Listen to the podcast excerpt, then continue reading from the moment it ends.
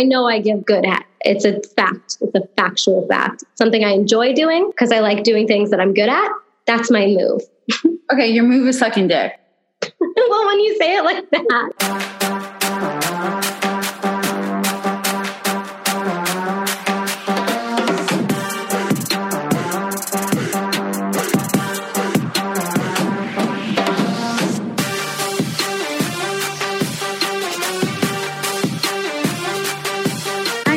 Violet Benson. Welcome to another episode of Too Tired to Be Crazy. Today, my special guest is Ellie Schnitt. Did I say your last name right?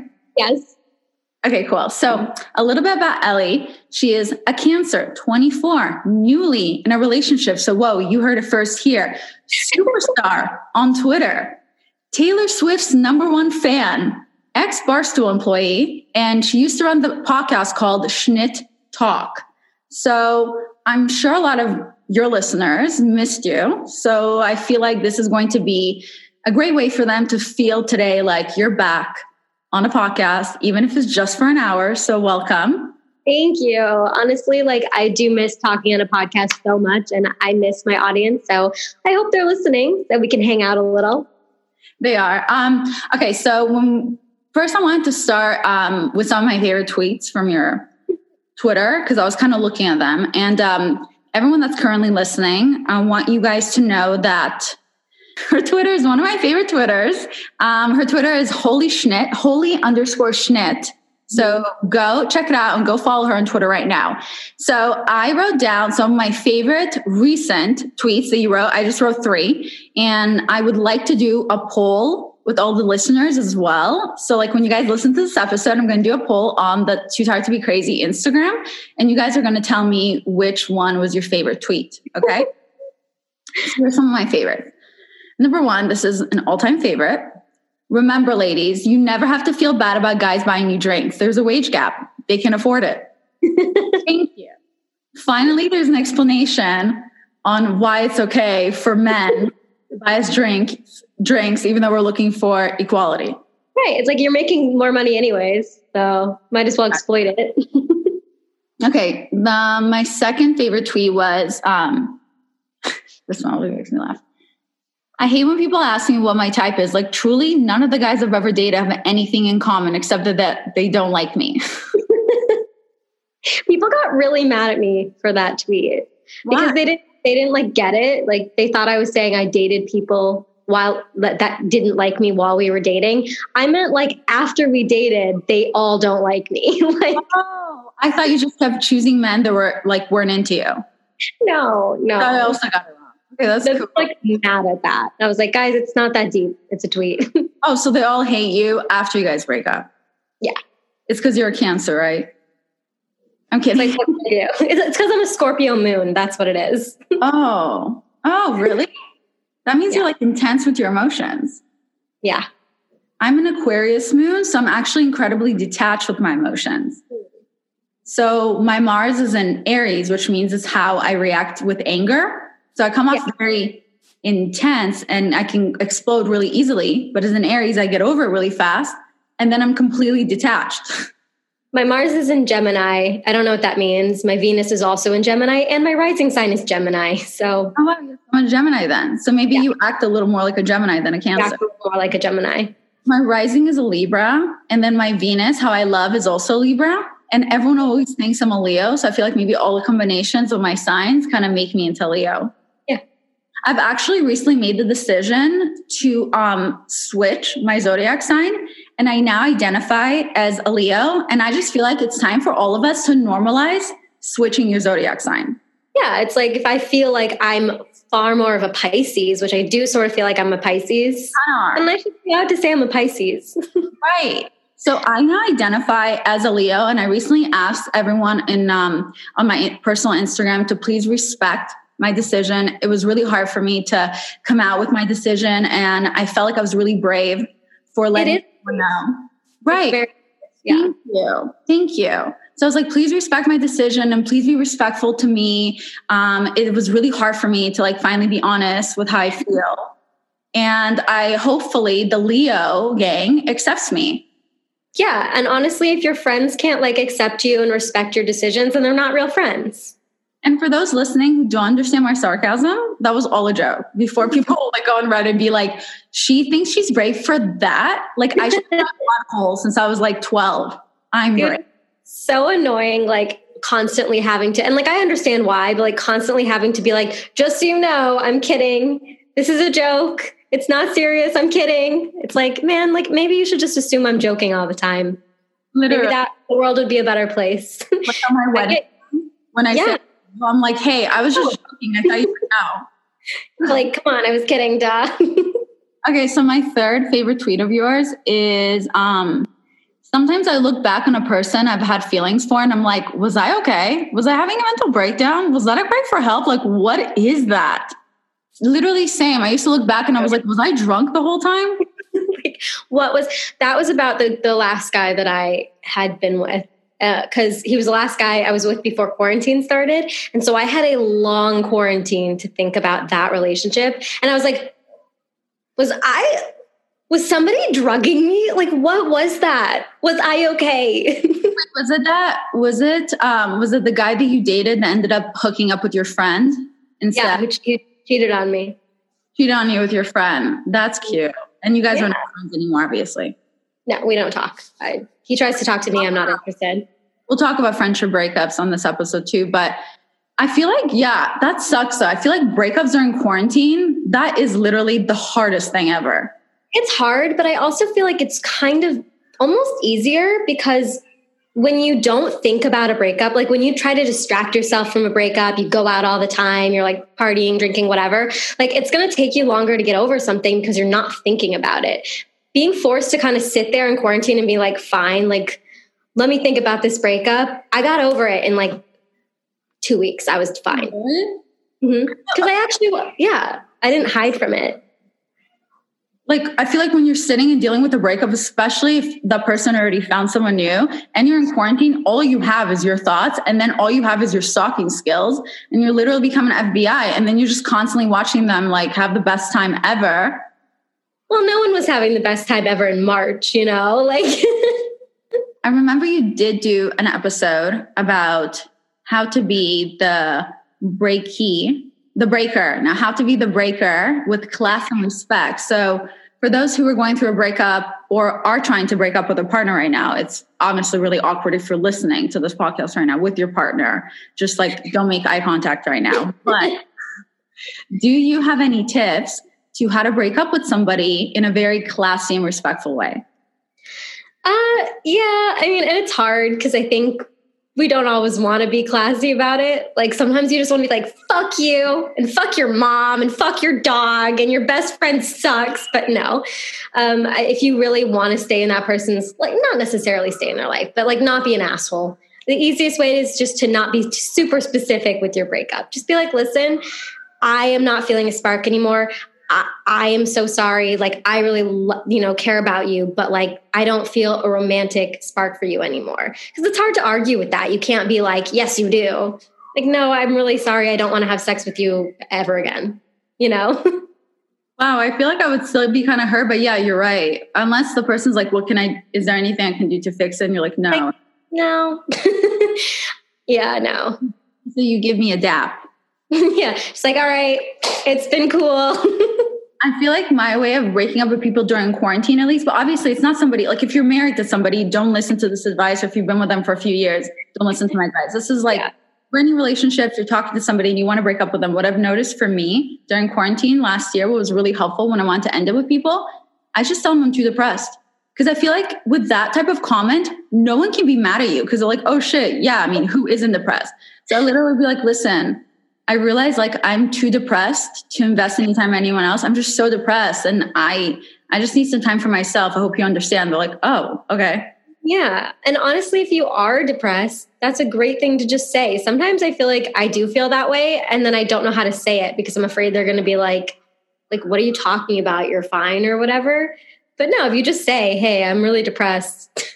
and we all are. So it's not like you're lying. I mean, it's quarantine. Everyone's fucking depressed. Yeah. Truly, truly. How are you right now? Like, how's your New Year's been so far?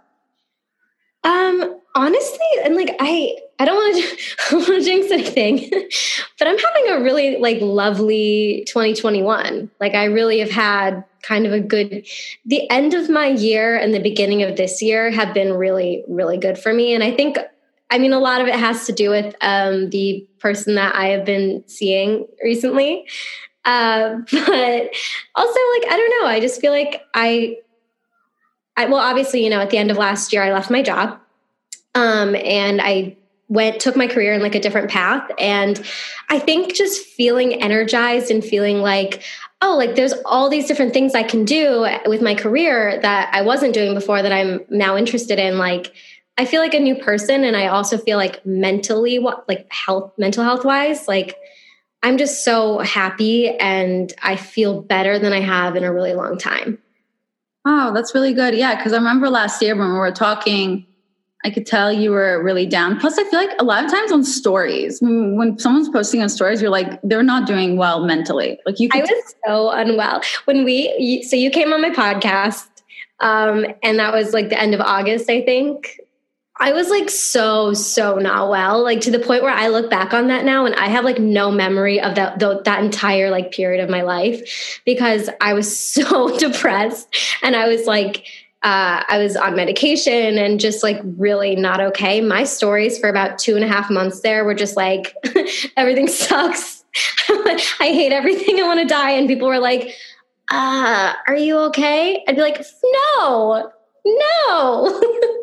Yeah, I remember. And I think the hardest part when you're going through that is that also it's, it's, it's that one moment where you need help the most and you don't take it or ask for it. Because i remember when i did the interview with you and i tried to give you some advice and i tried to like i feel like i was trying to connect you with some people for certain things or trying to help you but it's not that you didn't care to take my advice or anything but i could tell that the mindset you were in i was like oh i don't think i can even really help her. She has to go through whatever she needs to go through before she can go up again.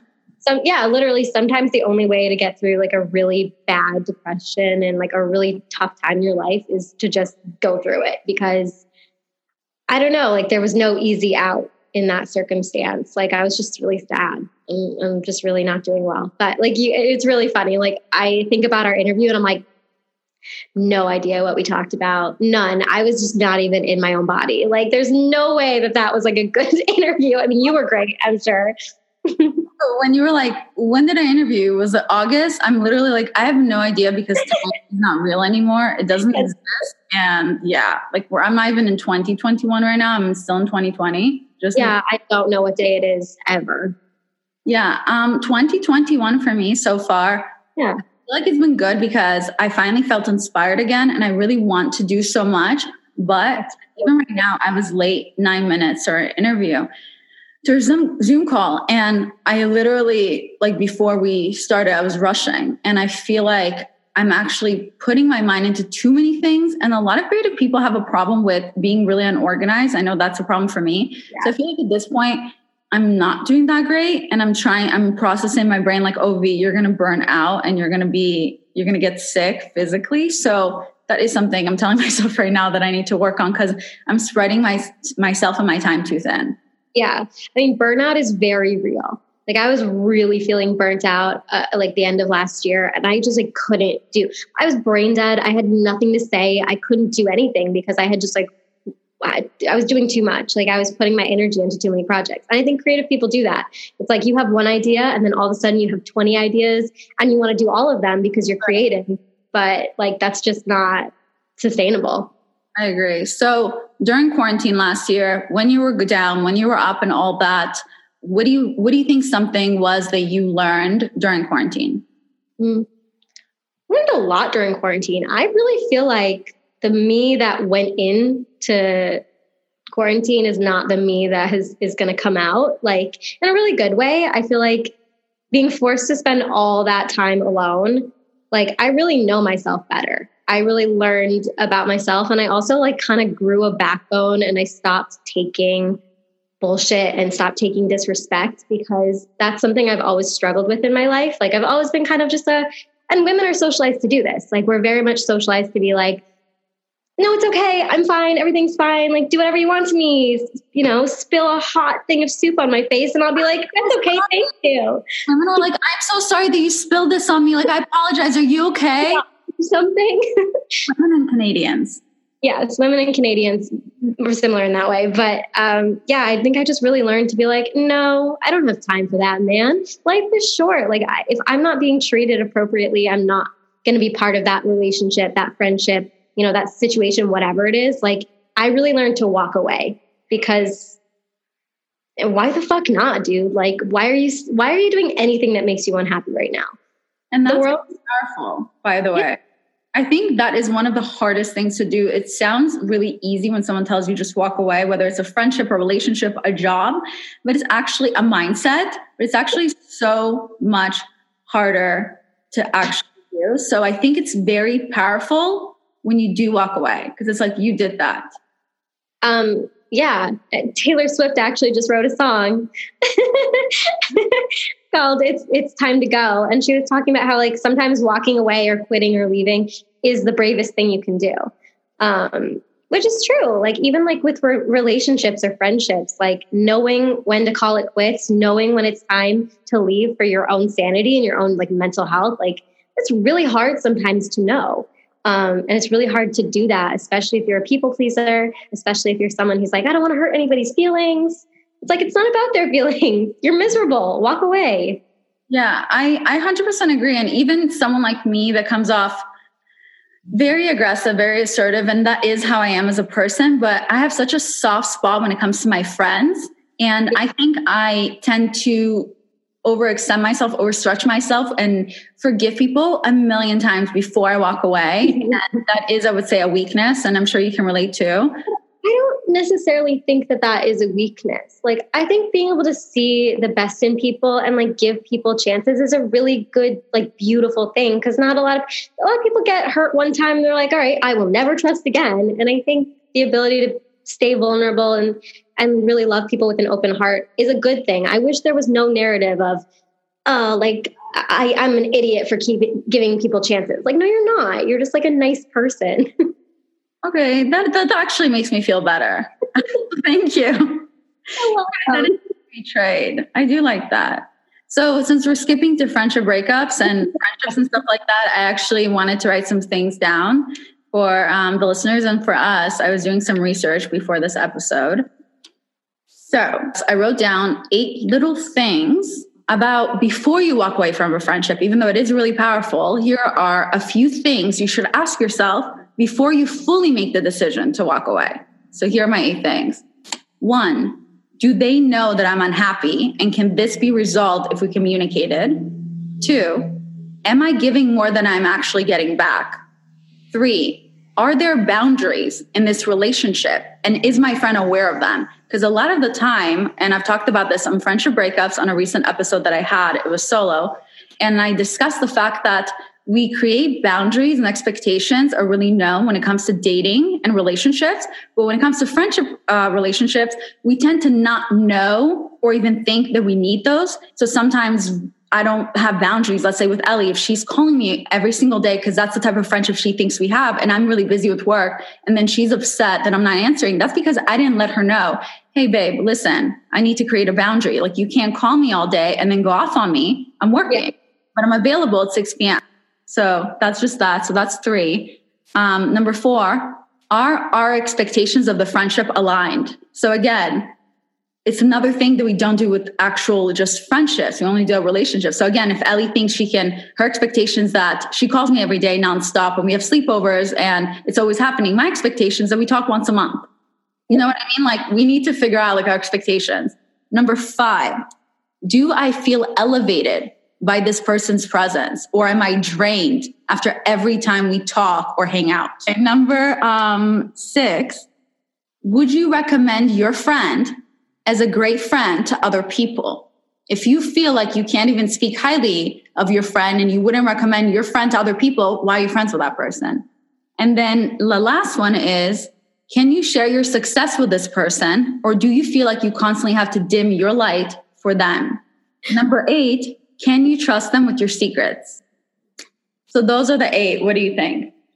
And I agree with you. I'm not someone who uh, I'm not a breakupper very often. I mean, we sort of touched on that. Like, I really will give people chances, and I also think that like not every friendship has to be at the same level. Kind of like you mentioned in one of the questions was like, what are your expectations for the friendship? Like, I think it's easy to have friends that you just like, I know I can't tell this person everything because they can't keep my secrets, you know? Or like, I love this person, but they're kind of exhausting, so I can only see them when I have time. You know what I mean? Um, I think it's easy to keep people in your life like that. But like, I also think if there's a friend who's just not taken any of these boxes and you for the life of you are like why are we still friends or maybe you're only friends because you're in the same friend group or you know you work together or whatever it is like yeah you shouldn't be afraid to ask yourself these questions like is somebody making your life better or are they making your life worse like friends are supposed to make your life better that's the point yeah i agree and i also agree with your point about the fact that you don't have to be your best friend. So it's okay if some of these people don't check all these boxes. So if they don't and they check a few, then you guys can be acquaintances. But that's totally. setting the boundaries. But I think any relationship in general that you have in your life, if there's no boundaries or if you did set boundaries and they don't respect them, to me, I would say that is one number one killer for me. And that's a reason for me to walk away. Even if they check all the other boxes and they don't yeah. respect my boundaries, it's I will be drained.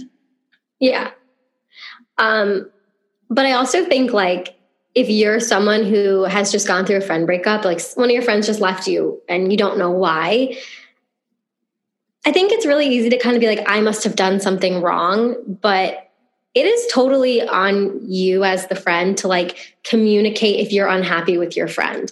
Like if your friend just walked away from you and isn't your friend anymore with no explanation, that's their problem and not yours.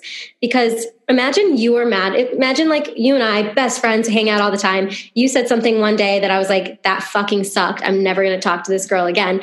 That's weird behavior on my part to not just be like, hey, Violet, you said this and it really bothered me. Because that's what you're supposed to do as friends. You communicate. And if you can't do that, that's that's your problem as a friend. Like you didn't do anything wrong in that scenario.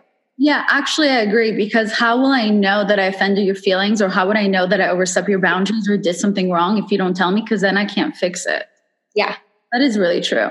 Communication is at the root of every problem that people have interpersonally, whether it's a, like a dating relationship, friendship, family, work relationships. Like if you can't just talk about what's wrong, like you're going to have issues all the time, constantly 24 7. That's a really good point because again, we do that if we were dating somebody, we would communicate. Mm-hmm. But when it comes to friendships, we don't have a guide about it. But then we're just like, okay, whatever, fuck that bitch. I'm just not going to speak to her anymore. Friendship breakups are so hard too because it's not like, like, can you imagine going out for dinner with your friend and just being like, listen, it's been so real, but I just think we shouldn't see each other anymore. Like, we don't have breakups as friends, you know? Like, we don't do that. They're friend breakups, but there's never the conversation of, like, okay, our friendship is over from this point forward, you know? That's so true. Um, have you recently gone through a, a friendship breakup? I have. I have. Thank you for asking. it just is a as, as someone that I was really close with, and they just kind of ghosted me and, and stopped talking to me. And like, it was really hard at first. And I was like telling my friends, I was like, I really don't understand what happened. Like, I really feel like I didn't do anything. Was it was i weird the last time we went out? Like did i drink too much? Or like did, was it this? Was it that? I apologize for this. I don't understand. And my friend one of my best friends eventually had to just be like al listen like they didn't if they walked away and they didn't want to be your friend like you can't like overanalyze it because a real friend isn't going to have an arbitrary reason to not talk to you anymore. Someone who really wants to be in your life will be like will either tell you what you did wrong or not give a fuck about like the little things that you're going to go in your head and be like was it this was it that did i say something weird you know like my best friends for like two or three years were you guys like best friends we were really close. Like I saw them like a lot and we hung out most weekends and then just really stopped being my friend. And I like, I'm okay with it. It's, it's fine. Um, I just think it's really weird. Like it's a weird thing. Do you think they're depressed? no, I don't think they're depressed. I just, I just think they look, they had their reason to not want to be my friend anymore and that's fine. But it, it's weird. It's a weird feeling and you reached out being like, hey, what's up? What's going on? Yeah. And nothing? Yeah. So I was telling my mom about it. And I think as you get older, you have more of these situations where you realize that, like, so my mom had this best friend when I was a kid. It was my dad's best friend from high school, his wife. They were best friends. They got a divorce. And the wife just completely ghosted my mom, stopped taking her calls, like wouldn't see her, didn't talk to her. Um, and my mom was like, What the fuck happened? And I remember asking my mom like a year later, and I was like, Aren't you like really sad? Like, don't you like really miss her? And she's like, Honey, when you get older, you just realize people are weird. Like, people are weird. Like, they do things like that. Like, people have their own reasons for doing stuff. And like, if you try to overanalyze what did I do wrong, you're just going to hurt yourself. That's kind of funny. That's kind of great advice. Like, people are weird. Weird, man. That's so funny. But the reason I asked if your friend was depressed is because I think a lot of times when someone is going through depression, they do end up isolating themselves and they kind of don't speak to anyone and it's nothing personal. And then they come back and they're like, hey, oh my God, like what did I miss? Sorry, I've been like MIA for the past six months. Like I was just like, you know if they did that, I'd be like, what's up? like, what's going on? Let's chat. Like, what's new? Yeah, because I've had friends that like one of my friends that I, I, I think I text her something and I didn't hear from her from like a week and a half, and then she's like, I think I text text her twice, but I didn't take it personally. And then she was just like, "Hey, babe, what's up? Sorry, like I've been just like doing my own thing." And I'm like, "Oh, you're in the studio?" And she's like, "No, I was really depressed." I was like, "Oh, oh, yeah, okay." And she's like, "Yeah, okay." I have a friend who's been like just going through like a really hard time. And the other day she texted me, she's like, Hey, I'm really sorry we haven't talked as much lately. I've just been really depressed. I was like, Oh, yeah, no. In my head, I was like, she hates me, she never wants to talk to me again. but I'm I'm I'm glad you felt comfortable telling me. like this is I mean, obviously don't take advantage of this if you are not depressed or don't don't do it too often because then your friends are going to be really worried about you. But you you it literally works. That's what you can do with guys when you want to break up with them too. like it works. No one can get mad at it. They're like, oh, okay. This is how I feel about it. Like I have like if I have a mental illness and I have to suffer through being mentally ill, I should also get to use it as an excuse, you know? like, like I should feel I have to suffer through panic disorder. I should be able to say, "Hey, I'm having a panic attack. I can't do this today." Even if I, you know, like I should be able to use it to my advantage because I have to suffer with it. Yeah. And again, for those listening, we are obviously making jokes. This is sarcasm. Totally. offended. I think we're taking advantage of now those things. Not to mention, we're both diagnosed with depression and anxiety. Yeah. We've talked about it before, both of us. Um, but it, these are yeah. just and these are, and it's our experience too. Like this is the way that we feel comfortable talking about, you know, our experience with mental health. But like, you know, I totally understand other people don't talk about their experiences like this. like for both of us, I feel like comedy and making light light uh, like making things feel lighter is i think what helps us get through life and help us feel then okay with going through those episodes of depression and things like that yeah. make a joke out of something then it doesn't feel like your dark secret anymore yeah, because I think not talking about it and like making it this like shameful secret thing actually makes it harder. Um, one of the biggest things that helped me with my anxiety when I was when my panic disorder when it was really really bad was just like saying what's up like saying what's up to my anxiety like naming it and just kind of being like hey like i i can feel that you're here. Hey everybody like i'm anxious. My anxiety right here. They're joining me for this uh, this party. Um, like just being able to kind of acknowledge it and be open about it really helped me because i wasn't it wasn't the added stress of being like nobody can know that right now i feel like i'm gonna die you know?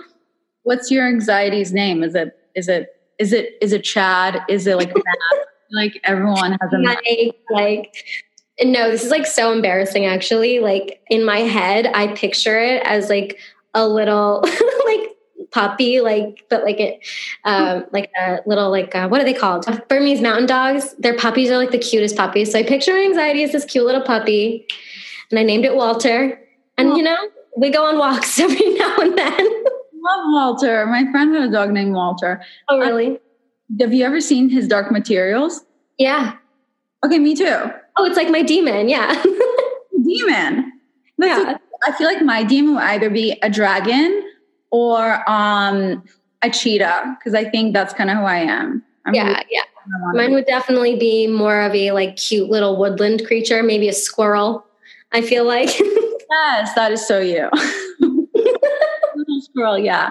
I feel like, well, at least my alter ego, who I wish I could be sometimes, you know, like on his Dark Materials, everyone should watch that show. It's really good. It's on. Really You're into like magic and fairy tale stuff and um, like Harry Potter, then you'll mm-hmm. be into this. But um, my favorite character in his Dark Materials is the mom. Oh, Mrs. Coulter. She's great. Yeah, because she's ruthless.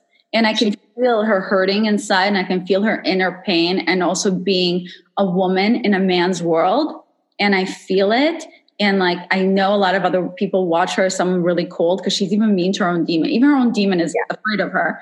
But I look at her and I feel like in a lot of ways, she's so ruthless that I wish I could be like that sometimes. Because sometimes I think I'm too nice Mm-hmm. I love how ruthless she is. Like that's why I would feel like my demon would be a cheetah because that's who I wish I could be on the inside. I have this boot camp. It's like this bitch Bible that I like to guide on my solo episodes on the podcast. Yeah. And it started with dumb bitch boot camp, and now it switched into bad bitch boot camp um, because we've graduated from being a dumb bitch to being a bad bitch. But thank God. Thank God. Yeah. So I literally on Dumb Bitch boot camp, I tried to help women understand with how they can walk in a room and have that confidence that everyone notices them. And I actually now I'm doing that. Um, there's this new app called Clubhouse that I recently oh yeah, Clubhouse. Are you on it? No, I'm not on Clubhouse. I laugh. I, I think it's so funny. Like it's actually really interesting, but it's time consuming. I'm I, I just joined two days ago. Okay. So I kind of got on it, and then even in the rooms we were on, it's a lot of times men speaking very friendly about everything. And then every time um, anyone in the room um, tries to chime in, because basically it's like a bunch of speakers and then people listening. And every time a woman chimes in, she'll go, "Oh, I'm sorry. Um, hey, sorry, sorry." Um, uh, and like constantly, I would hear women saying sorry, and then the men when they chimed in, they go, "So I think," and let's say a woman speaking or even someone else, they yeah. continue until that person stops speaking. They don't say, "Oh, I'm sorry." Uh, uh, and I That's thought like college. That's just yeah, like but it's a real thing. And I thought that was really interesting. Like even paying attention to the voice difference, who was calm, who was speaking nervously, who kept apologizing, which is something women tend to date do and Canadians. But like today, today I I I joined a room with a bunch of men and it was about entrepreneurs and how to be successful and a millionaire and things like that. And all the men were talking and then I stopped. I chimed in. I was like, hey guys, I'm going to speak really quick. This is Violet Benson. Um, to all the women in this room, I want to give you guys the best advice. And I'm going to say this right now. There's no reason why you shouldn't believe that you deserve a seat on the, on the boys table, in the boys table. Like right now, everything you, the guys have been saying, it's amazing. Thank you so much for all the advice but I want to speak to the women right now. And I want to let you know that when it comes to confidence, you should have the same confidence as all the men speaking. And the best advice that somebody told me one time is that you should have the same confidence as a mediocre white man. Oh, facts.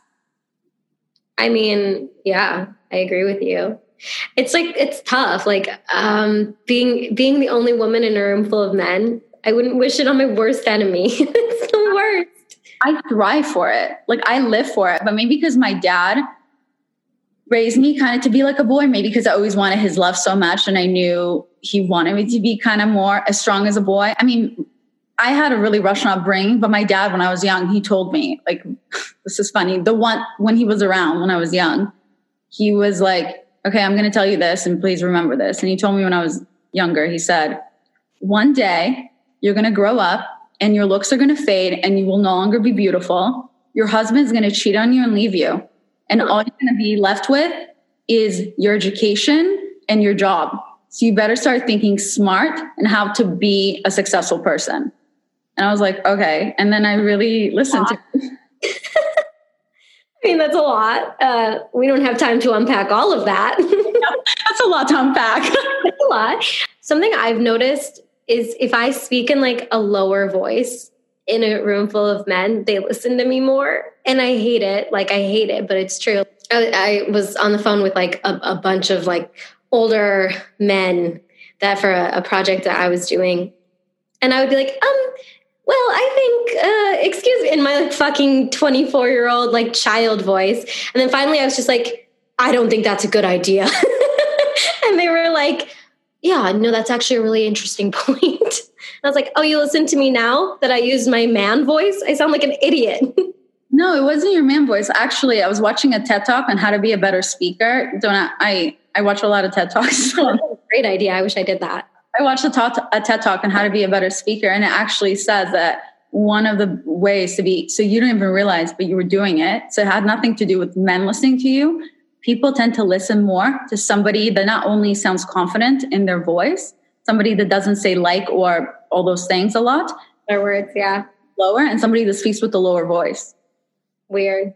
I mean, it's totally, I mean, it's totally has to do with sounding more like a man, but I don't think so. I don't think that. I think things like like and um filler words and higher register like those are all associated with the way that women speak um, yes, but it's also high it's also the way people with anxiety who feel anxious speak. You can tell right away when somebody's unsure of what they're saying. They go i think uh, sorry i think uh you know? So i think i think that's a big difference. And even when I started this podcast, when I first started versus now, that's completely changed. But also when I was in Clubhouse and I was on in that room with all those people this morning, um, I was like a little shaken up. I like, well, it could be the lack of sleep, could have been the Adderall.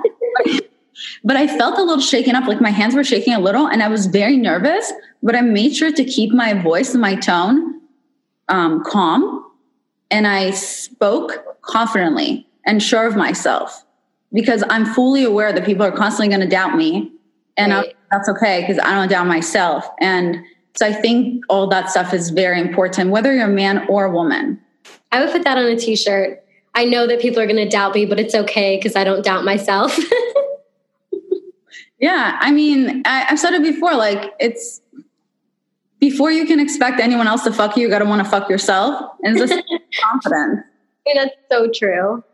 That's so true. believe in yourself, no one else is going to believe in you. Yeah. And even if you don't believe in yourself, fake it. Nobody knows.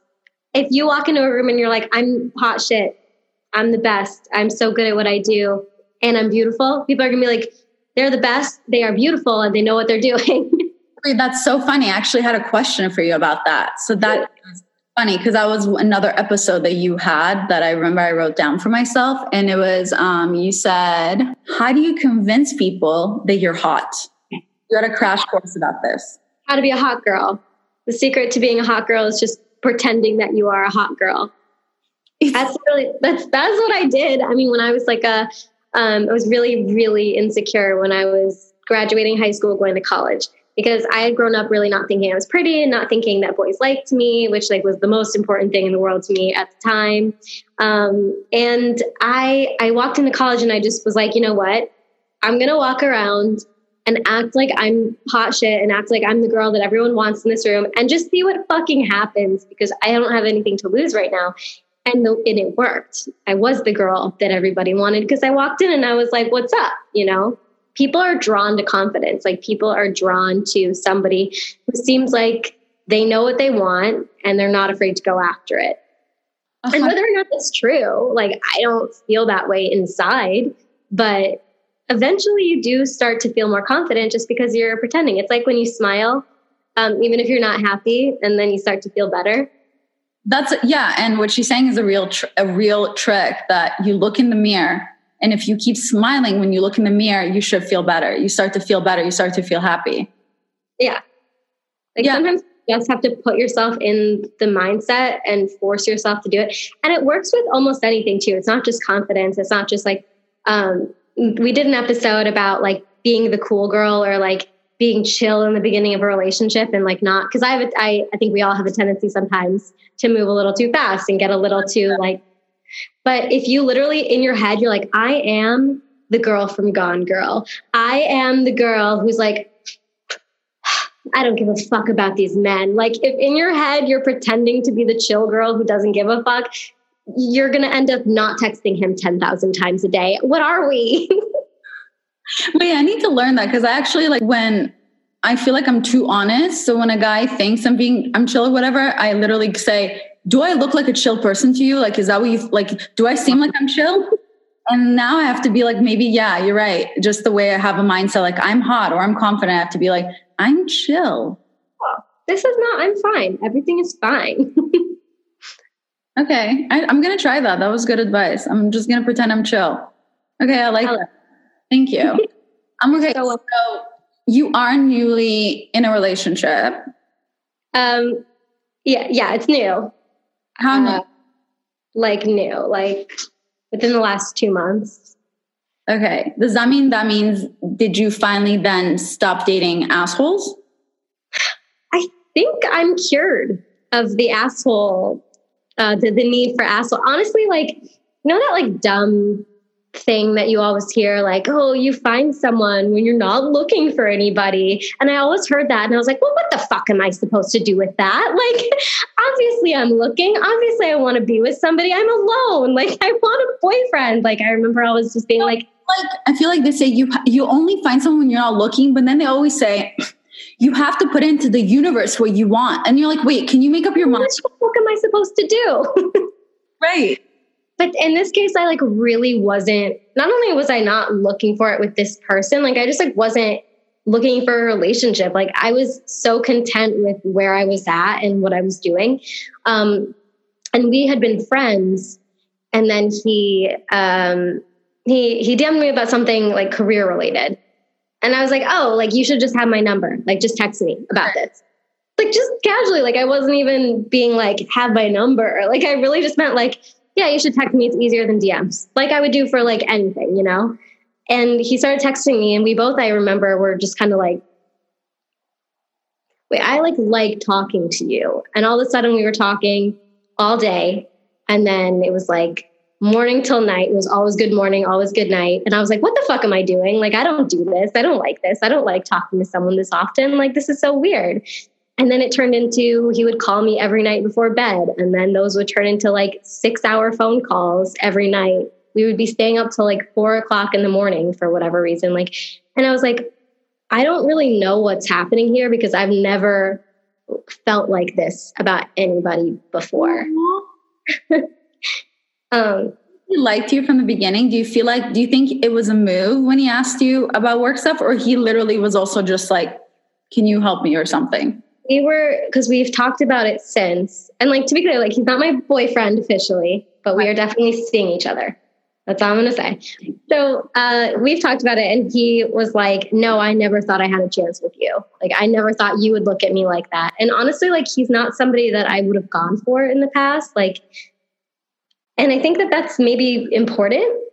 I think sometimes your type is not the person that you're supposed to be going for because this is somebody who like I wouldn't have necessarily thought of in a romantic way who like now I like I really mean this like no one has ever known me better. Like I've never liked someone as much as I like him like and I sound so I feel like I sound so stupid like because it's not really me. Like I think anybody who's known me for however long knows like I don't really get um starry eyed and like head over heels. I'm always just kind of like, ah, this fucking guy that I like. Like I'm annoyed about it. There's nothing to be annoyed about here. I'm just happy. it is weird. Like I feel like sometimes it's almost you feel more comfortable when you are dating yeah. the same type of guy and you're just yeah. like ah he, he sucks. But it's like it's that it's it's like that high from it. Like oh here we go again but you're actually like thriving on it. It's like a high that you get because it's like it's like a little fix versus when you finally go for someone you, you don't usually date and it feels comfortable you it's a, it's this weird moment where you have to accept the fact like oh this may be quote unquote boring but maybe this is good boring yeah. And of course, there is a difference between good boring and like stagnant. Right. And that I think can be hard to discern, especially if you're really used to the ups and downs. But I think a lot of times we go for the same kind of guy that's like not good for us because it's easier to kind of like the devil you know is better than the devil you don't, right? So it's like, I'm going to date this guy and I know he's probably going to hurt me, but that way I don't really need to put my full vulnerability into it because if it doesn't work out, it's not my fault he he was going to suck from the beginning right? Versus going for somebody who like probably won't hurt you and like there is a higher chance that like i don't know you have to put more of yourself into it because it's not going to go the way that it usually goes.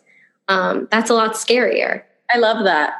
I 100% agree with that. So i think my next question is pretty obvious. How's the dick? Oh my God. So listen, I have intimacy issues, like genuinely, like really bad intimacy issues. I have a really hard time connecting physical intimacy with emotional intimacy. So, like, I can be really emotionally intimate with my friends and whatever. I can be really physically intimate, but I can never, I have a really hard time combining them, which makes relationships obviously very difficult because relationships are sex plus intimacy and like friendship, like emotional intimacy, right?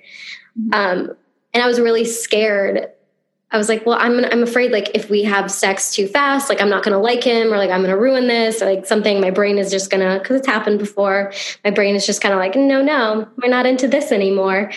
Um, I was really scared, but weirdly, like I'm so comfortable with him that I was able to tell him those things. That like, yeah, I have these issues with this. I do have to take it kind of slow physically, which is not easy for me, but something that we did have to talk about. And he's just like been so cool about it. Like he never made me feel, you know, some guys do kind of make you feel like they'll say, no, it's fine. We can take it at your pace, but they don't mean it.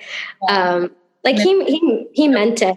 Um, or, or manipulate you by like love bombing you and then taking a step back because you didn't give them the yeah or like oh like i have blue balls like you can't leave me like this like shit like that you know and he never did that and it's the first time that i've ever been like no like I want to have sex with you not just because like I'm horny or whatever, but because like I really like you and like I want you to feel good and like I care about you. I've never ever done that before. Well, I feel like without you realizing with this person, you actually built a friendship, communication, you mm-hmm. were comfortable enough, all of that before you got in bed, which is something I try to tell girls why it's so important. And that's why also I'm sure your sex ended up being so much better than with so many of your last partners because you actually had that intimacy you build that intimacy first. Like comfortable. Exactly. So a lot of times I think when I've told, said this before in my podcast, when girls sleep with a guy too fast and then they get upset if he's following other girls or doing whatever, acting single, it's because yes, you moved forward so quickly physically that you didn't realize your intimacy level is still in the beginning. So you, without even realizing, you took your intimacy level further first and then you caught up with it physically. Yeah, which is so the opposite of what I normally do. We all do um, that. We all do the opposite. Yeah, obviously. And it's like, it's not to say that, like, oh, you can't sleep with someone on the first date or you can't, because there are plenty of relationships that do work out. But like for me personally, in my own brain, and especially with anxiety and all that, like, it really has been so much better this way. Like, I can't even talk about it um, also, he has a good dick. Like, it's just a good dick. I not to like blow smoke up his ass. I'm sure he's gonna listen to this and be like, "You said all these nice things about me," but um, no, he has a great dick. It's a great, great size for me personally. I feel like I can never tell if, like, when you're being interviewed, if you should admit that a guy that you're dating has a good dick, because then you're like, what if other girls pursue him? But then, but then it almost feels like, should you just say he has a really tiny dick so no one goes for him? But then, are you gonna? Embarrassing him. It's right. like, man. You could do what Ariana Grande did and say that he has a huge dick so that he's always self conscious the first time he hooks up with other girls because his dick isn't as big as she said it was. Actually, it's not true. He has a really big dick. Really? My friend hooked up with him. massive. I'm so happy to know that. Like, just for my own records, because secretly I've always been in love with Pete Davidson. And I also think that we are kind of meant to be. Like, I'm very happy with the person that I'm with right now. But if you really think about it, I am short like Ariana Grande. I am Jewish like Cazzie David, and I'm mentally ill. Like, we would be literally perfect for each other. yeah, no, totally. Um, I think you can do better than him. Personally. Thank you, but you know. I feel like an asshole for saying that, but it's the truth. That is how I feel. Since the dick is good, what would you say your best sex move is? My best sex move? Um, it's anytime I don't cry after sex. I'm kidding. I'm kidding. Um, I don't know. I I don't necessarily think of myself as like a a freak, you know, like as a move. Like I mean, my best fucking talent is like my talent is sucking dick. Like it has nothing. I'm not like I feel like I'm not particularly fantastic in like at sex. I know I give good head. It's a fact. It's a factual fact. Something I enjoy doing because I like doing things that I'm good at. That's my move. okay, your move is sucking dick. well, when you say it like that. okay. Okay. How, how, what, what's your, what's so special about your move aside from the dick being in your mouth? Right. Obviously, so the dick is in my mouth. Um, often the balls are in the mouth, you know, that's important. You know, you, you hate to do it, but like they like it. And like, that's important. I agree. Um, I don't think I do anything particularly special. I think enthusiasm and lubrication are the most important things that you can you can do with a, blowjob. Obviously, you can get fancy. You can add all the hands and do all the stuff and touch all the places you're supposed to touch, and you should be doing that. But really, enthusiasm and lubrication, that's the key. Love that you add enthusiasm. Enthusiasm is so important in life in general, but also like during sex and when you're yeah. like, so enthusiastic, like even if you're not that great at what you're doing, I'm sure the other person's like, you know what? They're really trying. I'm go go, you. It's like oh, when yeah. out, he's so enthusiastic about it, and he's like, like actually, uh-uh. he's like the side of your thigh. It's not even your clit, but you're like, you know what? You're trying. Let me give you a little. Yeah. A for effort. You know, correct. Enthusiasm. Like no one wants to like what is it like enthusiastic consent is so different from consent. Like just saying like yeah i'll suck your dick versus like fuck yeah let's go. Like that's so much sexier. Like that's way sexier. I love that enthusiasm. I'm gonna start bringing that into the anything i do actually. Just be super enthusiastic especially in the bed in the bedroom. Totally. So like my move is um okay i have two moves. Okay Okay, one, obviously, with the sucking dick, I'll get to in a second. But one of my moves, the first time I have sex with a guy, is I undress in front of them. Like a striptease? Not in a way that like I'm showing them that I'm doing a, striptease, but um, well, I'm such a loser. I read research. you your research, like I. okay, when I was more of a pick me girl, when I was who I used to be, and I've admitted that, hence my daddy issues. I care much more about like pleasing a man versus you know being me, but it's still for some reason my move. Now it's, it's for different reasons why it's my move. It used to be my move because I read research that says that it turns guys on more when they can watch you undress versus if you're already naked or you take off your clothes under the bed sheets or when they're not looking. Yeah. But now I do it for myself because I feel sexy because I can look in there and I look at them and I can like see how they're so turned on when I like just drop my clothes. I like I love to get naked because I'm hot.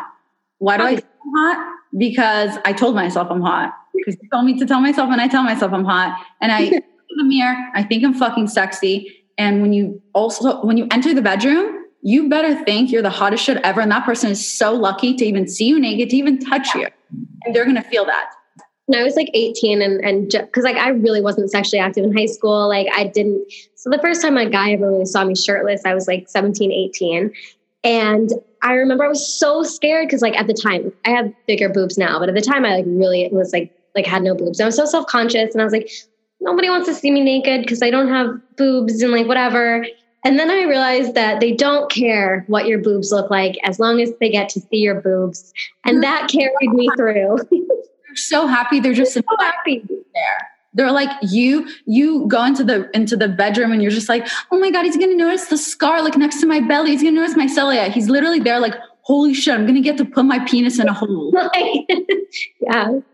Exactly. So that's my number one move is that I will undress in front of the guy because I feel so sexy. It turns me on to watch the guy turn on. And then my second move is the head. But again, I like to do eye contact when I'm about to do it and I start to lick it really slowly and I look at them in the in the eyes and I feel like that's my move. And then I decide whether or not I'm even gonna suck it. Right. Like you have to kind of leave them in the suspense. It's like, oh, I'm down there. Am I gonna do it?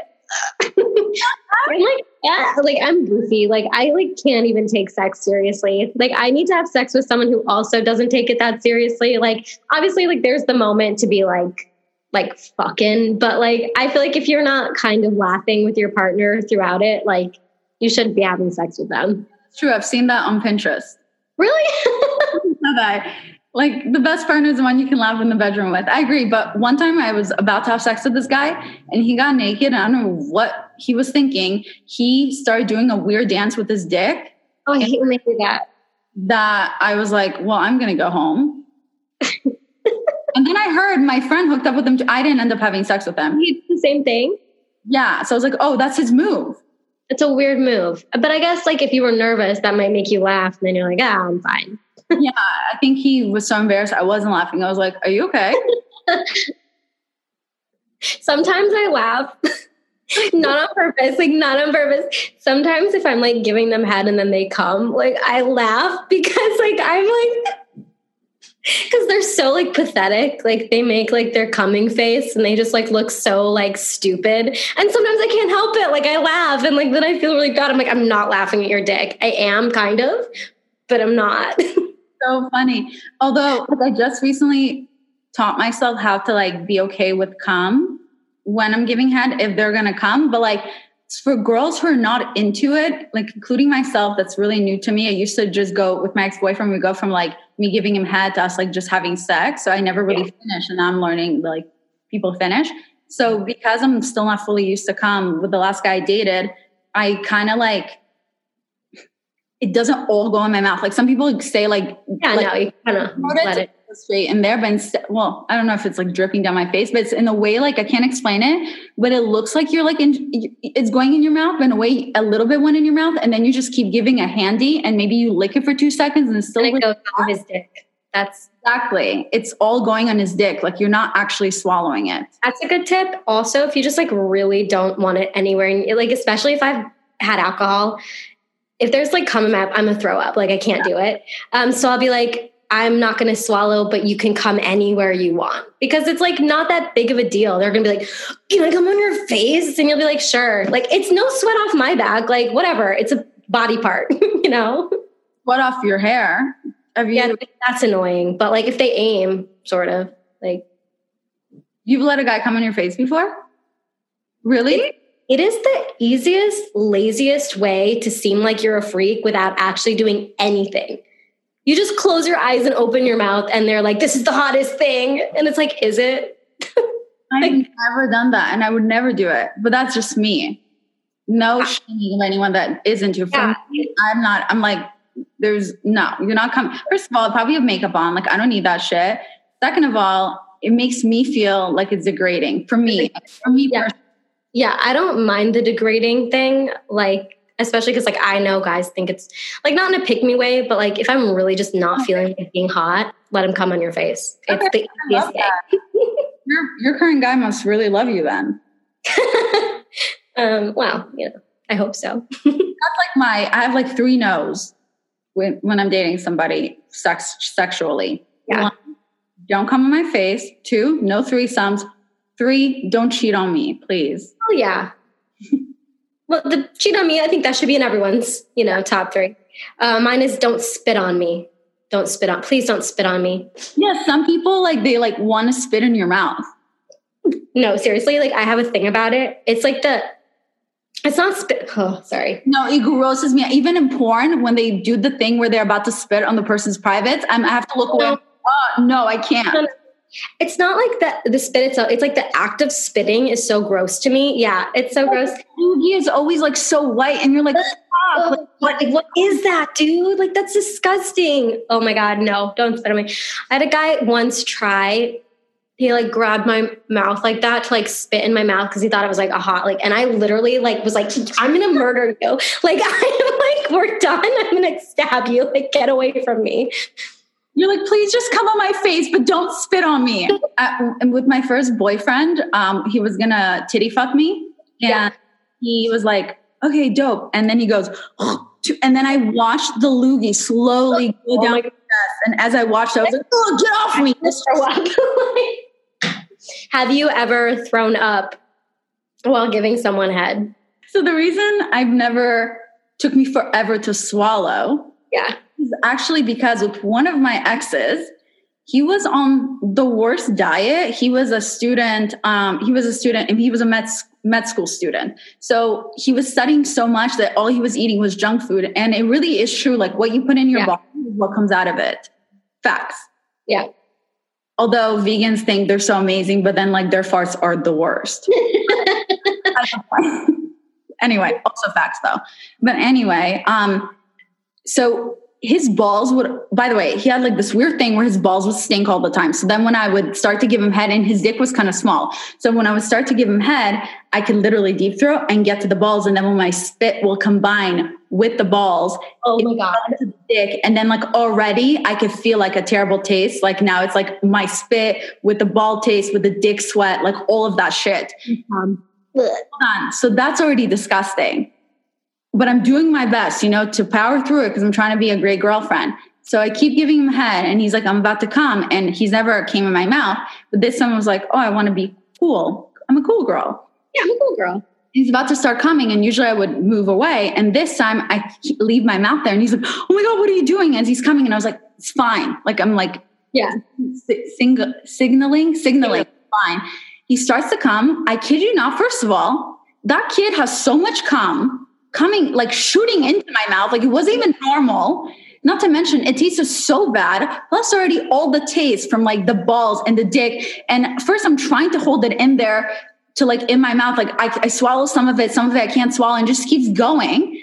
And then i have to finally like put my mouth and then I, I look at him and then I, am like try to swallow everything that was in my mouth and then I can't hold it and I go hold on hold on hold on and I run into my garage in my house because uh, my room was like um, down downstairs so then you can go to the garage through my room and I run to garage and I just start yakking. I could not. After that I never I was so, no after that I was so mortified of ever swallowing because I thought that's what it would be like okay, like I'm actually nauseous right now.